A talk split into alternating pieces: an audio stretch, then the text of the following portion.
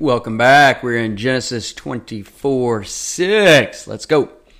Genesis 24 6. We are talking about uh, getting a bride for Isaac, who, of course, is the son of Abraham.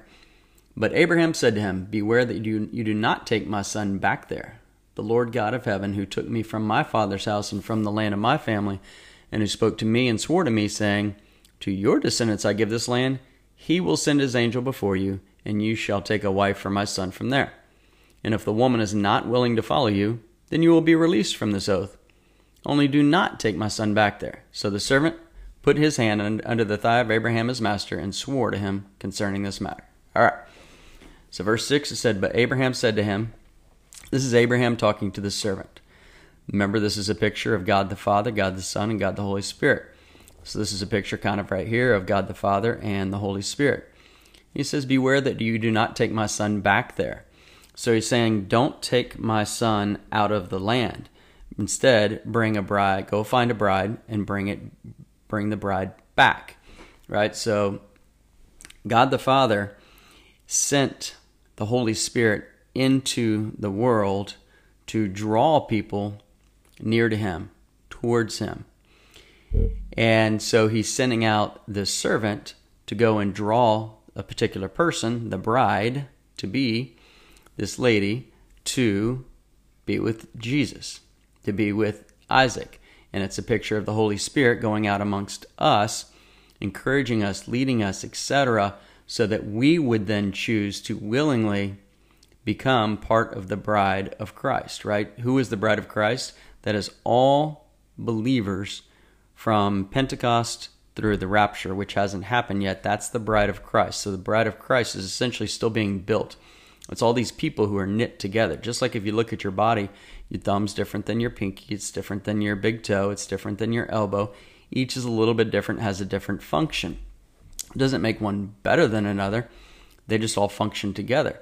And so we are the bride of Christ. And so this is that example. So he's going out saying, Go and find a bride, bring back, go and, and the Holy Spirit's going out in the earth right now, still as we speak, uh, leading people, encouraging people, etc and we, the people, the representative bride here or bride to be, get to choose to accept or to reject that. So, and he's saying, you know, the Isaac is going to remain in this land. He's not going to go out. That's because the Holy Spirit's going out. Jesus came to the earth, but Jesus isn't going around right now.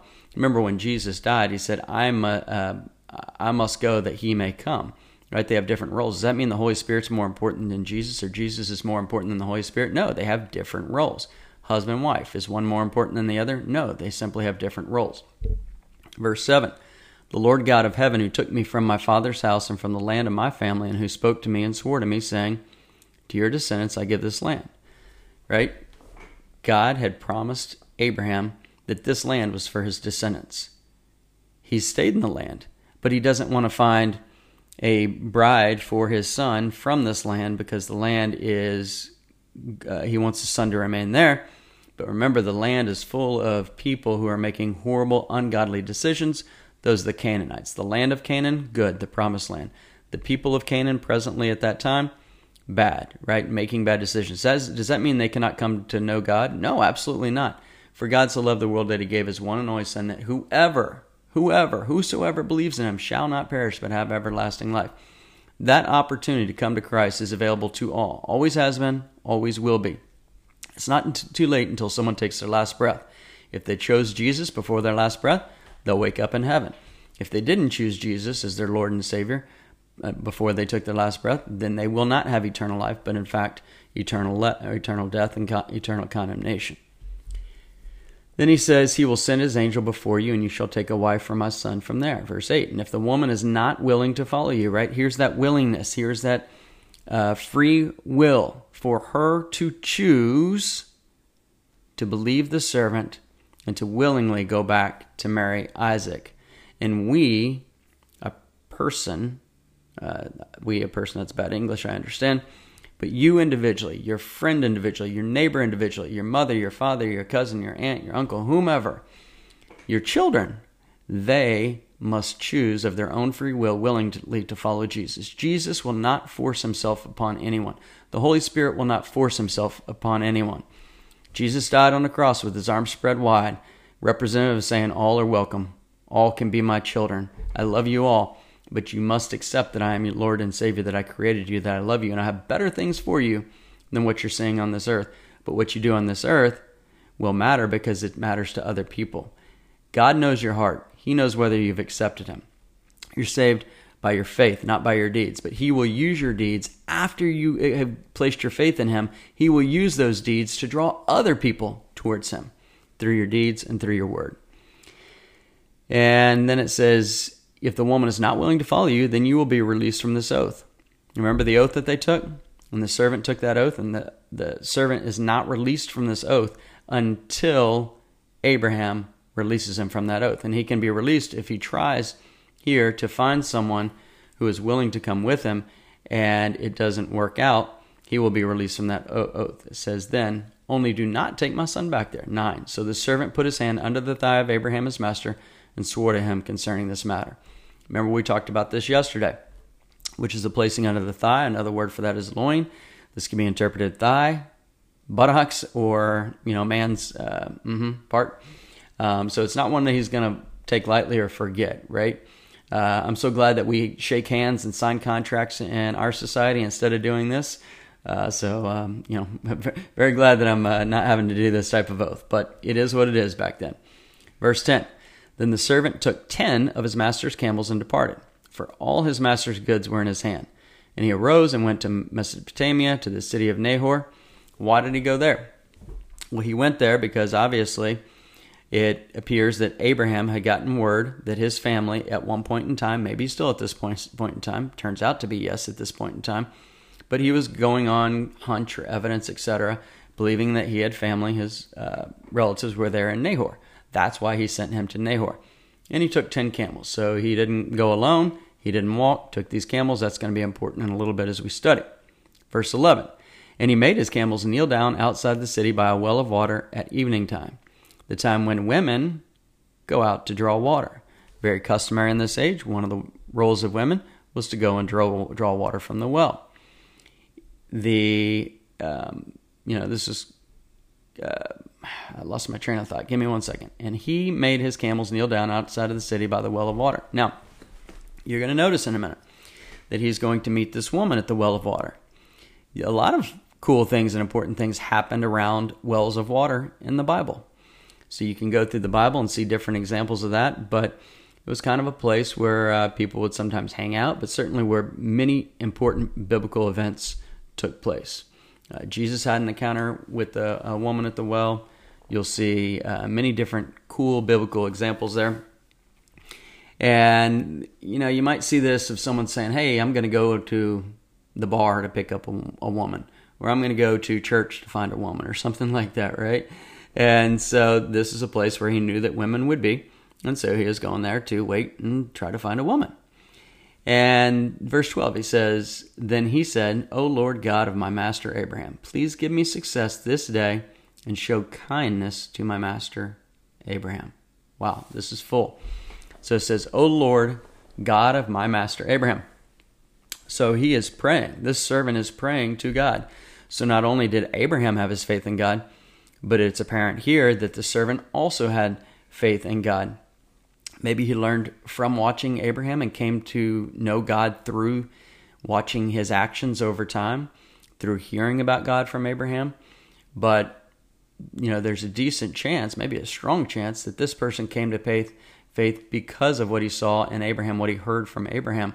And that's important to you and I. We should always be showing people who Jesus is and telling people who Jesus is because you're not going to get another chance after this life. The loved one that you care about, that you're not telling about Jesus, we all have that person in our life. May we all have strength and ask the Holy Spirit to guide us and lead us and give us the courage to go and tell someone about Jesus, even if it risks that relationship. And you know what? If it risks that relationship and they they don't want to be our friend because we tell them about Jesus, then I'm going to tell you right here and now that relationship wasn't deep or founded on a good principle, anyways. So it wasn't a strong uh, friend. Um, if if they're going to walk away from you because you try to share some incredible eternal truth with them. And where's my place?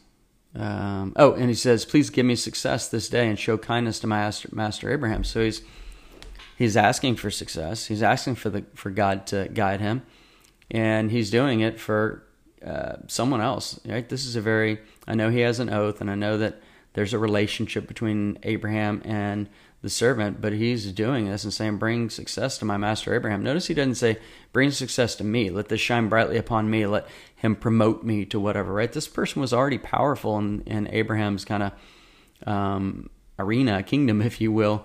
Um, and he's still, he's still humbling himself and wanting to bring success to Abraham. Verse 13 Behold, here I stand by the well of water, and the daughters of the men of the city are coming out to draw water. So here come the women 14.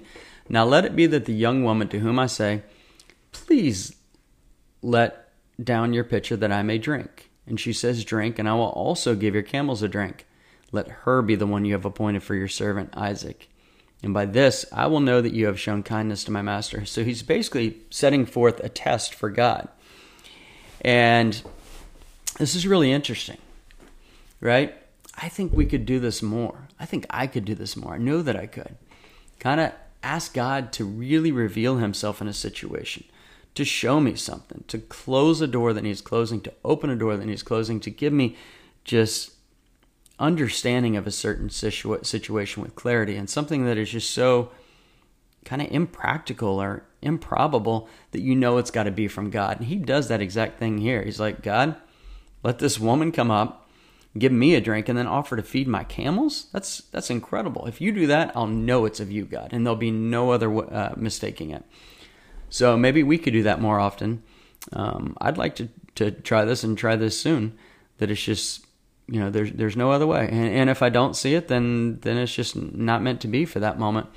Uh, but if it is make it just so apparent that only god could have done this and, and you know i pray for this a lot with uh, sick people especially those with cancer and stuff, which is if this person is healed, let it, let it be that you know no doctor or medicine or pharmaceutical company can take credit for it, but that it could be only from you. That the doctors, the nurses, the friends, the family would say, "How are you healed?" And it gives them an opportunity to testify and just say, "Only by the miracle of Jesus, only at the hands of Jesus."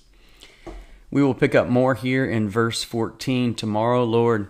Thank you so much. Thank you for the truths. Thank you for sending your Holy Spirit out and now indwelling those who believe, indwelling me, bringing us together as one collective bride, one collective church, Lord, that we get to be with you, Jesus, forever.